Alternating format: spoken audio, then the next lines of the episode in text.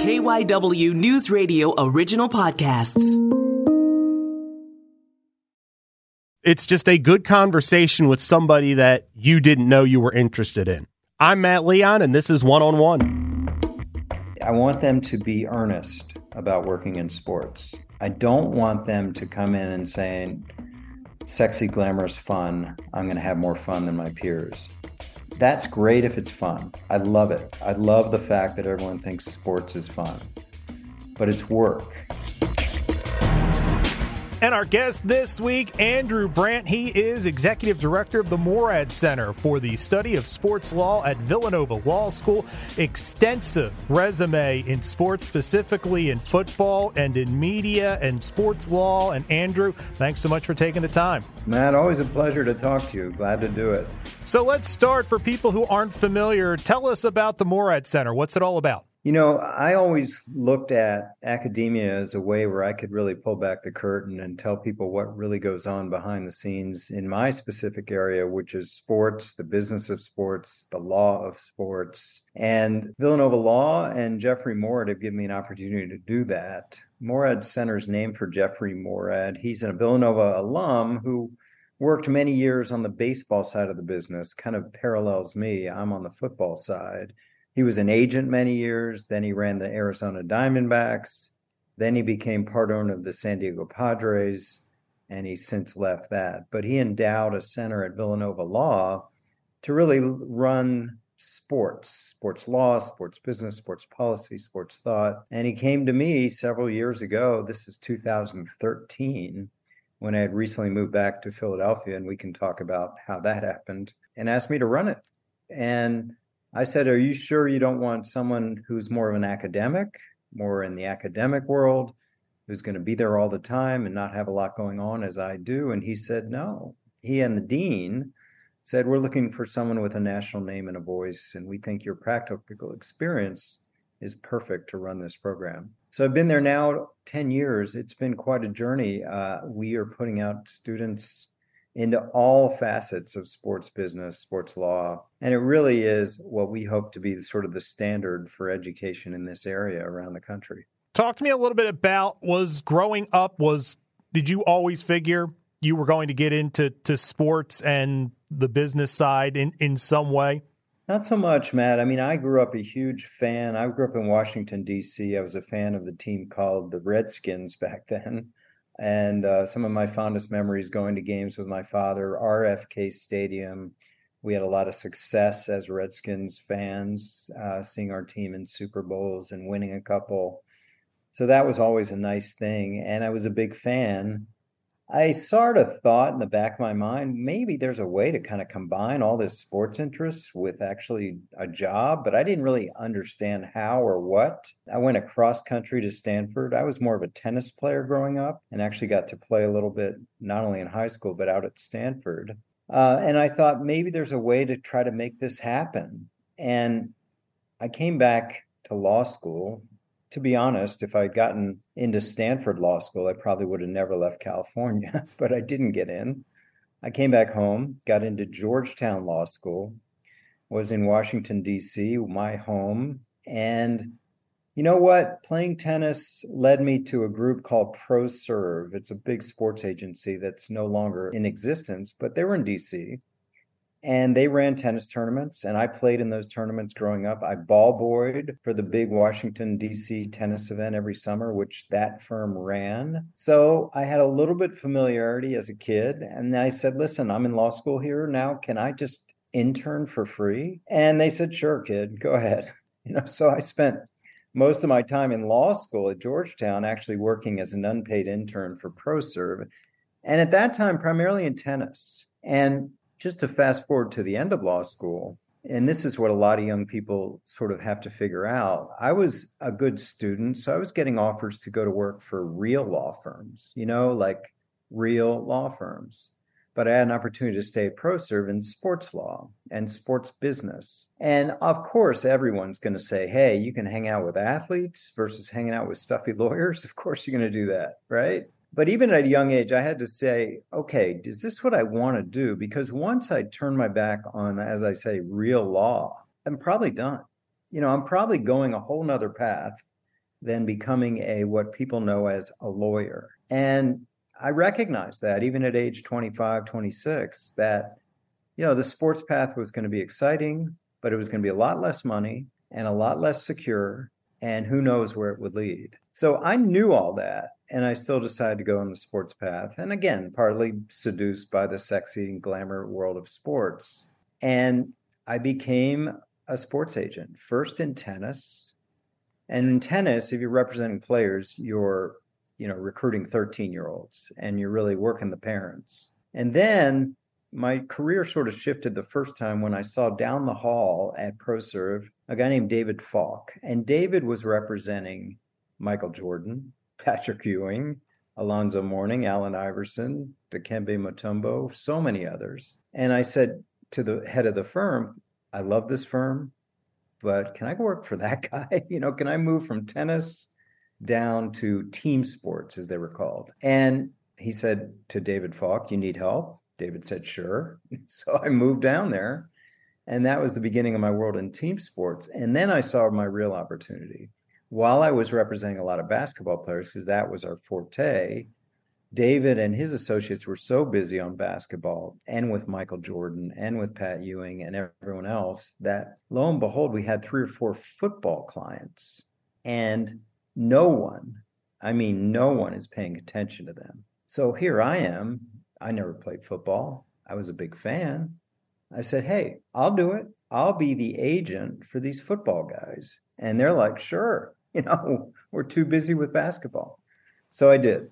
And they're unknown names. But for the next five, six years, I grew the ProServe football practice from three to five to 10 to 15 NFL players. And I was that was the beginning of my career as a football agent. So that's how that happened. So I'll pause here on the career stuff.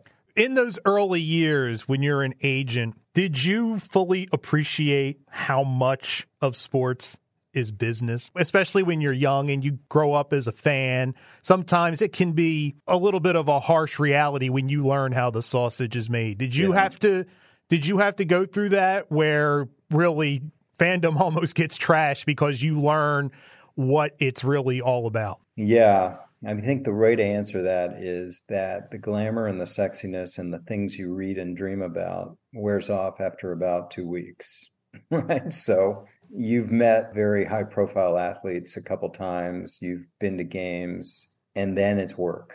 You know, it's work. It's you are working for people that can be pretty demanding, in this case, very young with high earnings that aren't going to continue very long. And at some point, you got to sort of realize what's my priority here. And I tell young people all the time, and I'll get to this later in our talk about what I advise young people about careers, but you got to get in it for the right reasons. And agent work is extremely hard. It's a, it's a really tough business simply because of the numbers. There's so many agents and so few players, especially players that move the needle money wise. It was. I mean, listen. I'd be I'd be disingenuous if I said I wasn't starstruck um, a few times. But you know, I I got to work with Michael Jordan as kind of the guy who worked for the agent of Michael Jordan. I was never Michael Jordan's agent. I was the guy who sort of was the grunt work for all the the the stuff that Michael Jordan's agent needed, David Falk. And that was a unique experience, you know, just to work on things like unauthorized use of his name and logo, to work on little contract terms for his deal with Chevrolet or his deal with Coke or his deal with McDonald's. And then you sort of see what people are really like. For instance, a player named Patrick Ewing, he had this sort of hulking presence and this this guy who's going to be mean and angry and this vicious character. I found him to be one of the sweetest guys I've ever met uh, just kind to everyone in the office. And I'll never forget coming home one night with a message on my machine. We had machines at that time saying, uh, Mr. Brandt, this is Patrick Ewing. Sorry to call you at night. Sorry, sorry, sorry, sorry. Can you call me tomorrow? I have a quick question. And it was just so, he's just such a respectful guy, so different than what you see in the media, very um, cerebral guy he would read the Kareem Abdul-Jabbar book called Giant Steps and sort of uh, want to talk about some of the things that Kareem wrote about. And we got him in touch with Kareem, and he was just so grateful for that. You know, that Kareem Abdul Jabbar would even talk to him. But these are little things that you come across as an agent that uh, you find out. And some of the most successful players I worked with were some of the better guys. Some of the ones that, you know, didn't make it or were always on the fringe. They were always complaining, blaming the agents why they couldn't get a job. And you sort of see how people become successful. Talk about, you know, learning the business of sport. Kind of at the other end of that, when you're in a position like that, do you have to ward off getting too cynical and looking at everything strictly through business and remember that there are people behind it because I would imagine you get into some of these things in the day to day. You're just dealing with numbers and names and stuff like that and taking not taking things at face value. Is that something you have to work at as well to not let the cynicism rule the day? Yes. I think that I found that harder in the next chapter of my career, which we'll get to as a team executive managing a whole roster, and then even in some extent to the media you know, as an agent, you do really understand that these are people. And I always say this about being an agent when you represent a player, you're taking on a herd, H E R D. I mean, you're taking on girlfriend or wife or friends and or friends and or advisors, uncles, fathers, grandfathers, the the high school coach, the pastor. And sometimes you you're like, geez, what do I have to do to actually talk to the client? Because there's so many people involved. And if if being an agent was just about calling the Philadelphia 76ers and doing a contract, that'd be an easy job.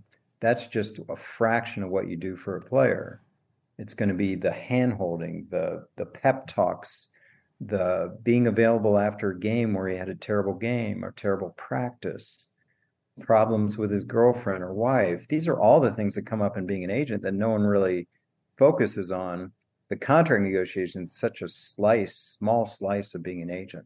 Something I've always wondered when it comes to you getting paid, I would assume you're not getting paid the 15th and the 30th. You're probably getting a nice size check when a deal closes, but then maybe do you have to go a little ways before? Are you working strictly off of what you're doing, or were you getting a salary that was then complemented by money from from deals and from contracts and stuff. Yeah, I mean, I probably had a different experience than a lot of solo agents in terms of working for a big firm and basically being a salaried employee. But the percentages for people who want to know, I mean, on the contract side, team contract, it's regulated by the players associations but basically anywhere from 3 to 5% basically is the norm on a contract. So you get a guy a million dollar contract a year you get 5% that's 50 grand. The billing process is different for different sports and football.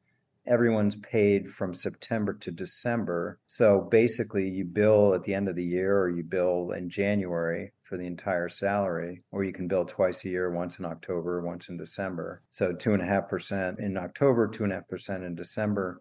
And then on the endorsement side, I've seen percentages anywhere from 10 to 30%. So you get a guy a Nike deal, a McDonald's deal, a Coke deal, you invoice you know, whenever the player is getting the money. But the key thing with invoicing is the player has had to receive the money. So you'll re- read about players that get these $50 million contracts, but maybe year one, it's only 2 million and they don't get 50 million for, you know, six years. So you're going to continue to be invoicing throughout those contracts. Uh, and you're sort of tied to whatever payment schedule that the team has with these players. Was it at any point, either as an agent or as an executive, you're hitting certain points where you're just throwing around silly numbers, be it for a team contract or some sort of uh, endorsement deal or whatever. Did you become numb to the numbers? Just day to day dealing with millions of dollars and stuff like that. Like that's rarefied air. Did it just become business as usual as like, you know, a lot of people would just when they're doing stuff with hundreds and thousands, there was just a couple extra zeros left. Like, did you ever have to catch yourself going, my goodness, even though it's not for me, this is an awful lot of money? Yeah, I think so. And, and that changes through the times, right? Back in the day, I was an agent. I don't know, pick a number, two million a year was a major salary. Um, and then of course it changes and goes up and up. I think when I was I was with the Packers 10 years, and when I was managing our salaries and our player payroll, it, it became a lot more collective. So when you're working for a player, everything's individual. You know, how can I maximize the individual income on this guy? Whether it's through player contract, through endorsements, through financial management, I want my guy to be as lucrative as possible. And I don't care about other guys on his team unless they're my clients. I don't care about peers around the league unless they're my clients. Being an agent, I tell people is like being a fantasy football owner. You care about your guys. Teams is way secondary. Then when I moved to the team concept, first with the Barcelona Dragons, then with the Green Bay Packers, then you realize now it's all collective. Every move begets another move. Every action has a reaction. So when I'm doing contracts for millions of dollars on the team side, my concern is not so much how much this guy is getting, but how does it impact the rest of the team? Because we live in a salary cap system. So everything was going to be put into a puzzle. And managing a cap is like putting an octopus in a box. Something's always going to be hanging out.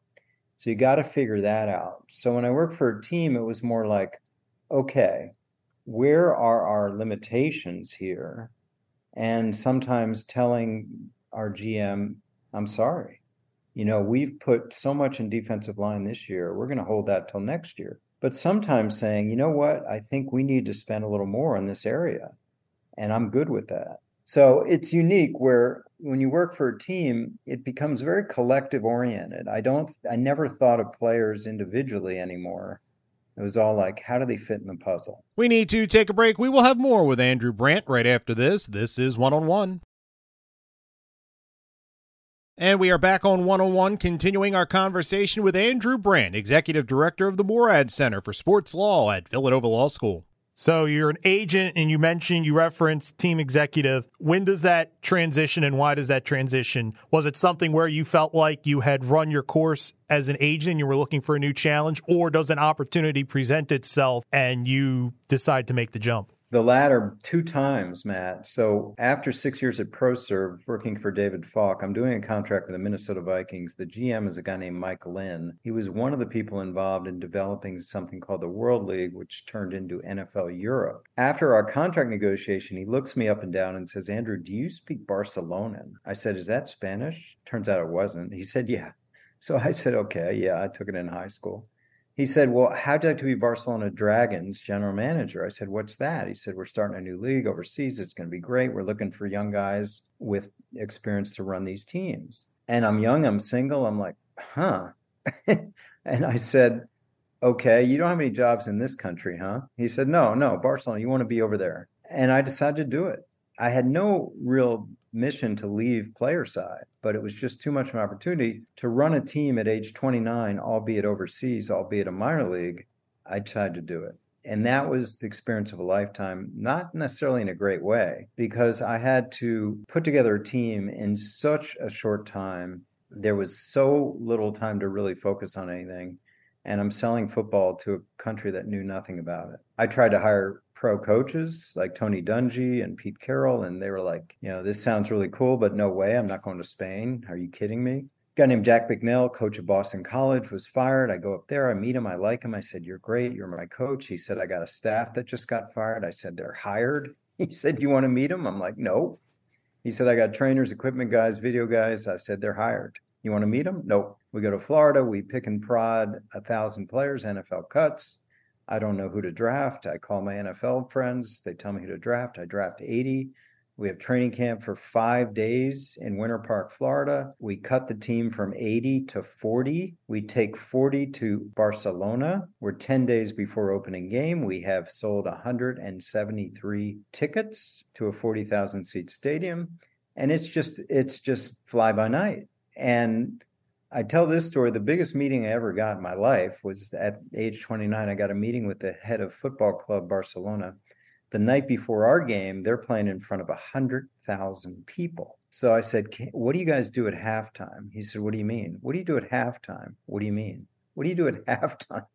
So I said, can we just run out there and kick the ball, throw the ball, have the announcer say tomorrow night at Montjuic Stadium, Barcelona Dragons? He's like, oh, and I said, well, wear shoe, you know, wear socks. We're not going to mess up the field.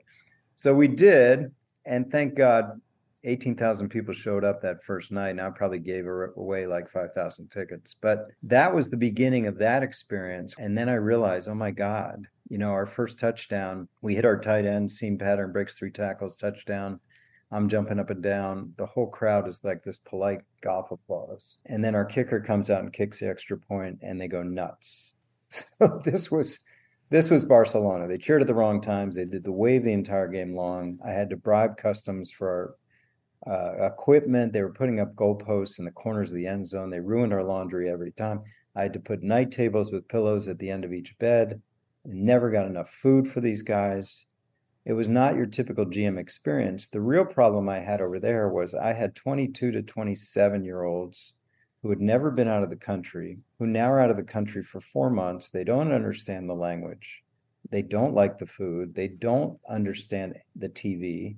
It was tough psychologically for these guys, very tough, just holding it together. So that was an experience.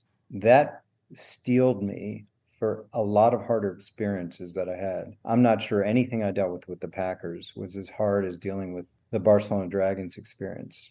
So long story short, I did that two seasons. It full it suspended, came back later as NFL Europe 2 without the Barcelona Dragons because we could never get traction like German and British teams could. I went back to the agent business because I had an opportunity with something called Bob Woolf Associates in Boston and my time there was dominated by a player named Ricky Williams, running back from University of Texas, who I had signed as a baseball client. He was playing off-season baseball for the Philadelphia Phillies double A team, and we became close. Lo and behold, I got him as a football client. I had every big agent nipping at my heels because I was not a big agent. And I had him. He wins the Heisman, and I'm running around in that winter before the draft with him all over the globe. And all of a sudden, I see these guys hanging around like, Rick, what's going on? He says, Well, they work for Master P. I'm like, Who's Master P? He said, He's a rapper. I said, What's going on? He said, Well, he's getting into sports. I want to be his guy. And I'm like, What about me? and he said, Well, I want you to do his contracts. You work for P. I said, Me for P? He said, Yeah. So I said, Okay. Well, I'm like, This is where I am, right? Because if I go back to Boston without Ricky Williams, I don't have a job. so I'm like, all right. So I meet Master P. I'm telling my wife I'm going to work for Master P. She says, who? I said he's a rapper, sports. And then Matt, out of the blue, out of the blue, I'm getting calls from the Green Bay Packers. So I have a client, I've had clients through the years, but no one good. I had a client at the time, third string quarterback named Matt Hasselbeck and I said, listen, I can't talk about Hasselbeck. I got Ricky Williams Master P. And they said, no, we're not calling about Hasselbeck. I said, why are you calling? Because Mike Holmgren, our coach, they said, just left us for the Seattle Seahawks. I said, okay. he took the guy who ran the whole business operation with him to Seattle. I said, okay. They said, well, how'd you like to switch sides? And I said, come to Green Bay? and they said, yeah. I said, You deal with 100 agents. Why me? They said, Well, Hasselbeck loves you. You have a good way of dealing with people. You know your way around this contracts and cap. And we're trying to get more agent friendly. What better way to hire an agent? And I said, Okay, let me come up there. I leave Austin, Texas. I go to Green Bay and I say, Listen, this sounds like a great job, but don't take offense with this question I'm about to ask. I said, Do I have to move here to do this? and they said, No offense, but yes. Yes. So that was by opportunity, Matt, but it was also like my wife and I talking about like we got to get off this train. You know, Ricky, if he's not going to fire us now, he'll will fire us. Agent life is just now I'm turning an older age, you know, it's like I got to get out of this. Get out of this this train of chasing these players everywhere. So it was the right time. And it was not geographically desirable. We're both East Coast people, but here we go. 10 years. 10 years. And the things that I, I and my wife and my family found so enticing and great early in my career there were ultimately the things that made me say, I got to get out of here. And I think some people this will resonate with. Initially, we were very, you know, we're treated like royalty. Everyone knows everything about you. It's a small town. You run into players as well as team execs everywhere you go. And it's like, wow, this is living in Disneyland. And aside from the weather. But by the end, it was like, yeah, I can't live like this. I can't live where everywhere I go, every time I walk out of my house, I'm asked about the Packers. And Philly people know how important the Eagles are and how important sports is, but there's a life, right? There's there's other sports teams, pro and college. There's other interests. There's a life. That got to be too much.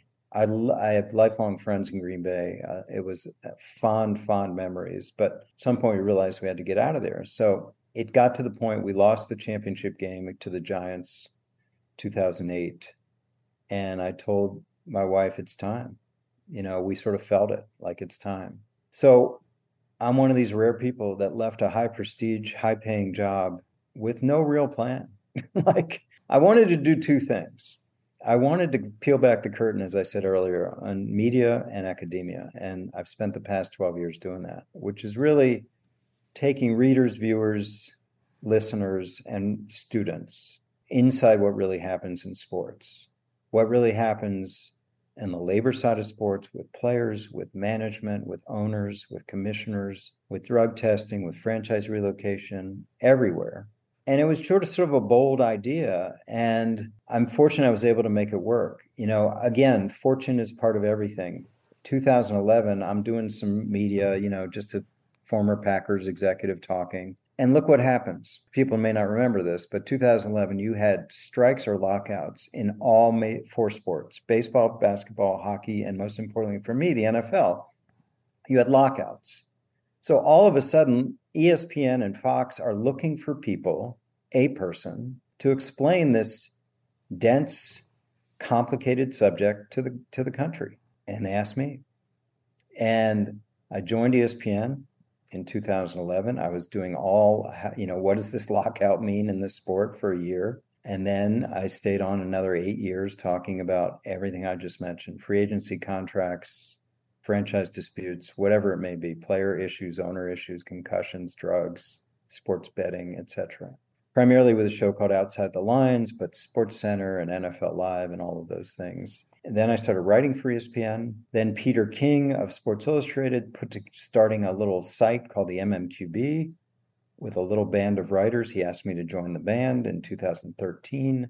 And I had to go to ESPN and say, I'm going to stay here for TV and radio, but I'm going to go work for your biggest competitor, although I didn't say it that way on the writing side. And they allowed me to do that. And then I started a podcast five years ago, which has been well received. Again, kind of a unique perspective on things.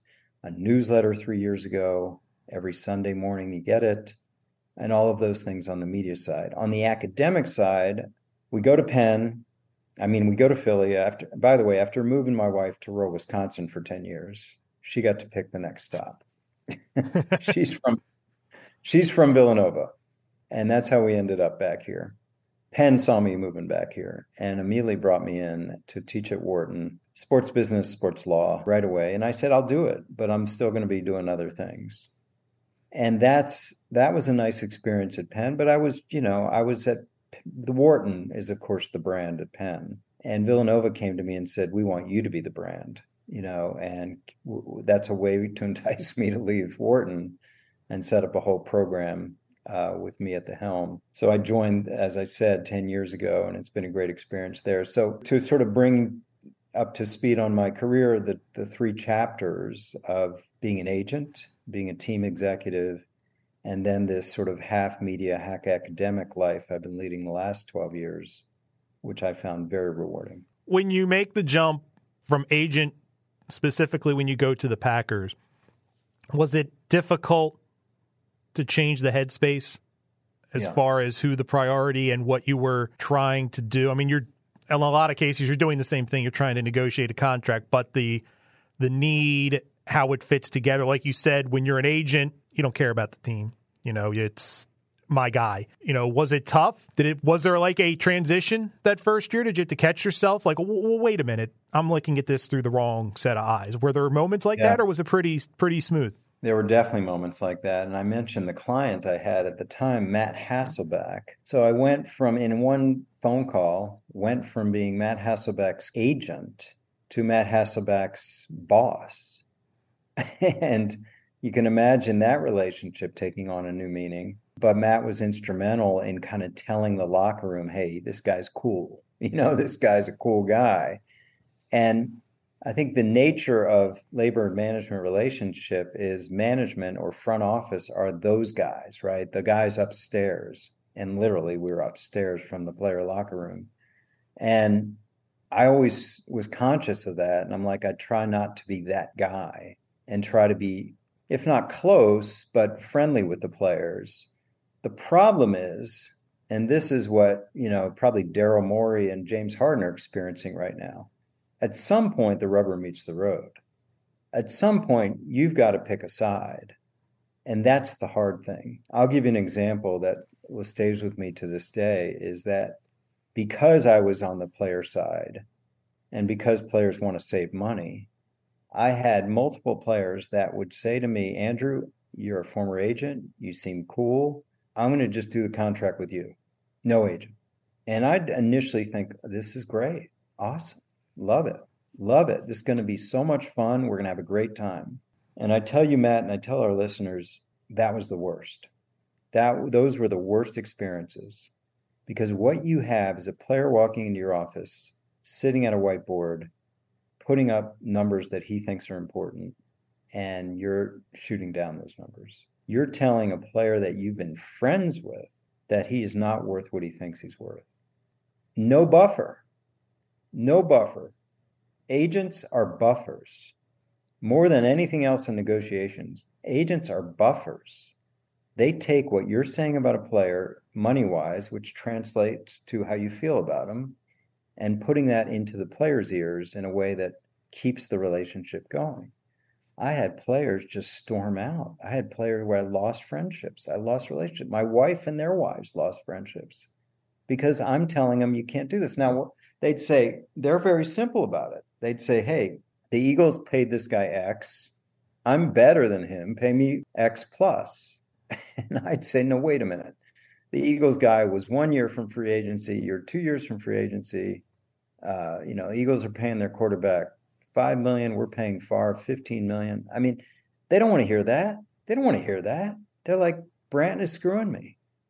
so I truly value the role of agents after those experiences. So that's just a little thing where you realize, hey, you're representing the team here, and it it can get negotiations are raw. You know, they're emotional. And after after that experience, when ESPN came to me and said we want to negotiate a contract, I can negotiate a contract. But I didn't want to hear what they said about me, so I hired an agent. So those are experiences I see all the time. And you know, when I saw Lamar Jackson or others, I'm like, wow, I feel for the Ravens negotiating with Lamar Jackson because that's hard. That's really hard. During your decade with the Packers, with that in mind, do you feel like you got colder or were you able to still try to put forth relationships and warmth to a certain point? It's an incredibly, as you pointed out, delicate rope to, yeah. to walk. But did you find as you got along there that it was just easier to be more mechanical and and and more the guy upstairs? No, I mean, I learned as it, when I got to the Packers, some of those early years at the Packers, I'm like, hey, I'm this new team negotiator. I'm going to show the world, you know, I can get great deals. I was I was becoming a jerk, you know, and I sort of recognized it. Like the agent team negotiator dynamic, I didn't appreciate how important that was and I was as I as I sort of said dealing with players directly I was I was getting over on players in contract negotiations sometimes with players directly sometimes with agents that weren't that experienced and it was hurting me. It was hurting me. And it's weird because the Packers don't even have an owner. I you know I, who am I impressing even? No one. So I learned about halfway through my career like you got to be nicer. You know you got to give more in negotiations there was no epiphany, Matt. It was just sort of like I'm becoming someone that I don't want to be. I think later in my career with the Packers, I was much easier in negotiations. I'm like leaving things on the table because what I learned and what I tell young people and all the time is like it's a long horse race. You know, it's a long horse race. You're going to see the same people, especially in sports, over and over again in sports in media in any business. You better have people that want to deal with you. It's like when I dealt with agents. You know, it's like the story every time you every time you say I'm going to negotiate about this player and then you pick up a file and the file has the name of the agent and you're going to have one of two reactions.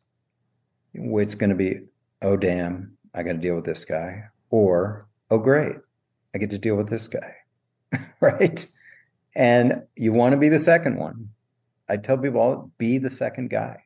That's what you want to try to be. So I recognize I was becoming a jerk in these negotiations. We need to take another break on one on one. We will have more with Andrew Brandt right after this. Back continuing our conversation on one on one with Matt Leon with Andrew Brandt, Executive Director of the Moorad Center for Sports Law at Villanova Law School. During your time as an executive, everything we have talked about has dealt with, for obvious reasons, the business side. Was game day an escape? Like, were you able to enjoy Packers' success just watching the game on Sundays or on Monday nights? Or was it just another part of the job? like I don't even mean as a fan, but just as a, a part of the team was what did game day mean to you in your role? Yeah, I mean, another reason why, I mean, I'll start backwards. Another reason why I felt it was time to leave, not just being with the Packers, but being with any team, because game days started to feel like not enjoyable, especially on the road. Because as a front office, you're basically there just to support the team on road trips. I had no role. I really had no role and you're getting to the stadium three hours before the game you're leaving two hours after the game you're getting home at three in the morning like you know i almost felt like saying do i really have to come to these games but then i'd feel like i'm cheating on the team so that was part of it but yeah game day we had a lot of success in green bay part of the thing that was a little bit stress inducing during games was my you know if we're tight against the cap and we have injuries Okay, that means we're now we're going to count the injured player and I have to get a new player and put that money on the cap and squeeze us more and maybe I've got to make room and push out problems to future years, etc. It it is. It's not you're sitting in the press box, which is a sterile environment. I learned the hard way. You're not even allowed to root. You know, I jumped up on a touchdown or something. You're not allowed to do that. So it's it's becomes a sterile environment. It's not what people think about. But having said that, you have your moments. You get to whoop it up in the locker room. You get to experience the thrill of victory as well as the agony of defeat on the team. But I learned early on, and I have a personality that's good for it. Uh, some people don't, which is just you've got to stay even keeled. You know, you've got to be in Monday morning, whether you win by 20 or lose by 20, and you got to be the same person, not only for the coaches and players, but for your whoever you're working with and whoever you're dealing with externally. You know, we'd go to league meetings and it's just a personal story of mine that I would, you know, I'd walk, meet a guy with the pick a team, the Denver Broncos or Detroit Lions. I'd say, "Hey, how you doing?" He said, "Ah, we're four and six. And I said to myself, not to him, like, I don't want to be that. You know, I don't want to be where that's my life you know, I would say I'm doing fine. By the way, the team's four and six. So you just got to sort of uh, not make it all about the teams, the winning and losing. Do you think, and this is kind of a broad question, is there ever going to be a ceiling for the money the NFL brings in? It just is, it's such a brand, so much money involved. Will we ever hit a point where there's just no more money to be brought in and it, it starts to come down, or will this I mean, who can tell the future? But do you ever see a ceiling for what the NFL and football is worth in this country? It's an extraordinary story. It's the most popular and profitable sports league in history. The way that I'm asked all the time about why, why so popular, I think there's this packaging for media and television that's so unique.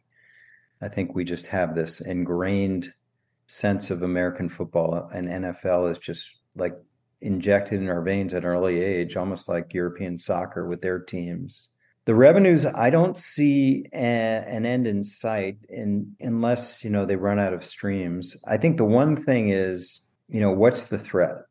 The threat i believe in like 2015 16 was concussions.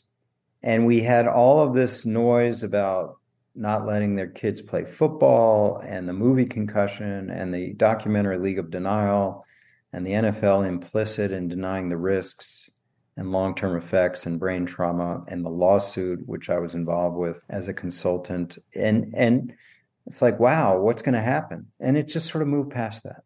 I mean the NFL continued to grow. Then there was 2017 with the Colin Kaepernick and everyone's like this is going to hurt the NFL it's going to go down and this strife and no no. And then the you know whether it was Ray Rice or Tom Brady it just continues to persevere to the point where, as we sit here today in summer of 2023, we have record media deals that haven't even kicked in that will last 10 years, $100 billion. We have franchise values skyrocketing. A month ago, the sale of the Washington Commanders for $6 billion after the most recent sale last year was $4 billion. After the one before that was $2 billion. We have a labor deal, which guarantees the owners extraordinary revenue and profits and it just doesn't seem to be stopping. We have new revenue streams with sports betting and gambling revenues. We're going to have different revenues coming in from, as I said, streaming, not only Amazon, I would expect, you know, we have the YouTube deal and others. I guess the only thing I'd say, Matt, is the one area where they're not uh, tapping into revenues that you wonder are there or not is international. Well, I was part of the experiment. We wrote that didn't make money for the NFL the NFL Europe did not. Otherwise, they'd be still having it. They've streamlined it to four or five games a year overseas, which obviously sell out, but that's not sustainable over the long term. For whatever reason, it's not a sport that translates well overseas, like basketball. So if you had to say it's not going to stop it from complete in, incremental growth as it keeps going, but there'll be a limit beyond domestically. I'm curious. You talked about the Barcelona experience. You had to do so much, and there were so many things to worry about, and it was so compact or whatever. Do you look back on it now a little more romantically and with some of the crazy stuff you had to do? And, you know, you talked about they were putting the goalposts in the corner of the ends, like stuff mm-hmm. like that. Like it's the type of stuff when you're young in your career that at the time it's driving you nuts. But now that you've, do you look back on that? Because that, that seems like such a unique experience and the fact that you were over in Barcelona. Has the way you look at that experience changed as you as you've gone through life? Yeah, I think so. I think that's a good way to put it. And it's interesting you mention it because I'm going back to Frankfurt. There's a game, NFL game in Frankfurt in October, where we're going to have a reunion of all the people involved with the NFL Europe when it started. So that'll be fun. But um, yeah, I mean, it's like any of these roles I've talked to you about. At the time, you're just in it. You know, like people thinks it's this glamorous. You're just in it. You're just working. Like the Barcelona experience. You know, I look back with some regret that I never experienced Barcelona. Now, I've been back since as a tourist, but I was just responsible for the care and feeding of 50 football players. That that's all I cared about. And you're just trying to make it through another day where people are like, you know, not caring at all about American football and reporting back to the NFL like, yeah, we're trying, we're trying, we're trying to make this happen. But yeah, I, I tell these stories like I told you earlier that are some and you know, they're amusing. And now I look back with I laugh at it too. I laugh at the experiences that I had there that, you know, it's like, wow, if if only, if people only knew like when I see NFL teams complain, like, oh man, we've got to go to London and it's going to mess up our routine. I'm like, Jesus, you know, we didn't have a routine. We were begging. You know, we had a game. You know, we'd we'd have players injured. We couldn't get medical care. We it, it was just everything you can imagine dealing with. We had a fan committee, and I said to the fans, like, tell us what we're doing wrong, doing right. He said, Andrew, you're having too many meetings. I said, what do you mean meetings? He said you run a play and then you meet. then you run a play, then you meet again. I said, yeah, huddles. No, stop. I go to the coach. I say they don't want meetings. What are meetings? Huddles. He says, screw them. You know, like we're not doing that. So that constant push and pull of um, trying to accommodate a different way of looking at sports and then trust selling American football. I mean, the last story I'll tell you about that is after all these cheering at the wrong times and doing the wave the entire game, and I just told our staff, we're done. You know, we're we're not selling American football anymore. We're not going to sell quarterbacks and touchdowns. And they're like, what do we sell? I said, we're going to sell three hours in America. That's what we're selling. They're young. They just want to party. It's just a diversion for them. So I brought, I hired two Miami Dolphin cheerleaders, teach the women how to dance like that. I hired marching bands I hired frisbee dogs, flamethrowers, you know, made it a party. And that was the best way we're going to have a chance.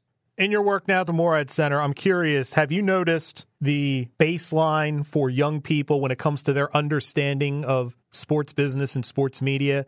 Is it higher now than it was 10 years ago? Because I mean, I feel like you listen to just the average people, they understand a lot of the intricacies of salary cap. And I, you know, when I was 2021, I, I, had a general idea, but I didn't deferred money and all. But I mean, there are people, they have hardcore discussions. Like, do you find people are coming in with much more knowledge of how the sausage is made as a young person than maybe when you started? I do. I do. And you know, I'm seeing much more sophistication in certain areas. Um, one area that's still relatively new in sports business is analytics, but you see a lot of young people coming in that have a real understanding of quantitative data analytics, that have a real understanding of data and how to use it.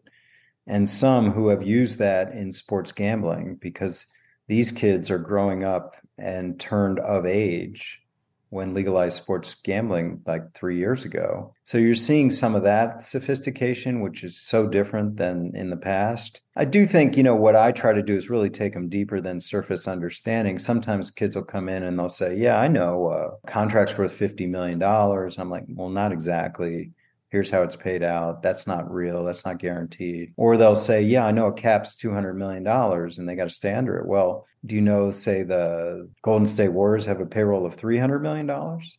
like, you know, how do they do that? So all these kind of things. And, you know, what's really ramped up, as you know, and I know you talked to Baker Dunleavy, is just the the college sports side of things, where it was a pretty standard course up until three years, two years ago, where you know you just teach about okay, this is what the NCAA does, this is the rules, these are the regulations, and now it's been flipped on its head with NIL and with transfer portal and every college conference realignment, everything else going on on the college side. So that has become more professionalized, the college side of sports. But the one thing that, you know, it's not just students, it's like sports business, sports law, deeper issues in sports has become mainstream. So when I started doing what I'm doing even 10 years ago, it was not mainstream. It, it was guys like Andrew Brandt, they're sort of out there. You know, they're they're in this little niche, you know, uh, me and Darren Rovell and a couple other people. Now it's pretty mainstream. And now, you know, someone like Darren Rovell is just in the segment of sports business for gambling. You know, that's now sports business has all these now segments and silos and tributaries uh, and is it and different sports have different business rules. So it's heartwarming to me to see that. And me personally you know i just it's it's challenging too because i have to keep up. And if i'm a thought leader in this area i've got to work at staying that way to that point, someone that comes through the Moorad Center, what are a couple things you want them to take away to use in their career? Like, what are some kind of I don't know if core values, but just some some real important pieces that they should take away into their career? Some of the things we've talked about here in this talk, where sports is exciting, sports is glamorous, sports is romantic. We love sports. It's one of the things that is really binds us together as a society, in my opinion. But it's work, and get in i want them to be earnest about working in sports. I don't want them to come in and saying sexy glamorous fun. I'm going to have more fun than my peers. That's great if it's fun. I love it. I love the fact that everyone thinks sports is fun but it's work. And you got to be the best in sports law. You've got to work areas that separate you from the, the rest of the pack. And i challenge them when they come in you want to be in sports marketing. What does that mean? You know, what do you want to do? What exactly do you want to do? And if it's something that every kid wants to do, you got to be different. You got to make yourself different somehow. Now, one of the things that'll make you different is a graduate in sports concentration at Villanova Law with, with me in the Moorad Center. And you got to find other ways to make yourself different. Another thing I tell them all the time is like, I don't want to tell you what to do. You should tell me what to do. So they see something in the news. I see something in the news and I'll say it, you know, send it out to the group, like, read this. And I'm like, you come to me. You know, you say, hey, I saw this thing on NIL or I saw this thing on the Messi contract or whatever. What can I do about it? I'm like, write about it, blog about it, get deeper than everyone else is about it. Come to my class and talk about it with the class without me starting the conversation. So I challenge them. You know, we have classes, of course. I teach a few, we have others. And then I have my concentration group where I have students that are my fellows. So I interview groups every year who's going to be my fellows for the year ahead some in the second year law school, some in the third year law school. And they get a real opportunity to shadow me. And um, it's been uh, it's been good where it continues to sort of place them out in the world of sports in so many different roles. Andrew Brandt, this was incredibly fun and enlightening. Thanks so much for taking the time. I enjoyed it, Matt. Thank you. And that will do it for this week's episode. Want to thank Andrew Brandt, Executive Director of the Moorad Center for Sports Law at Villanova Law School, for being our guest this week. Now, if you like the show, if you listen on Apple Podcasts, do us a favor, leave us a rating and a review. You can follow the show on Twitter at One on One Pod. You can follow me on Twitter as well at Matt Leon 1060. Thanks so much for listening, and be sure to check us out again next week when we bring you another conversation with someone you should know more about.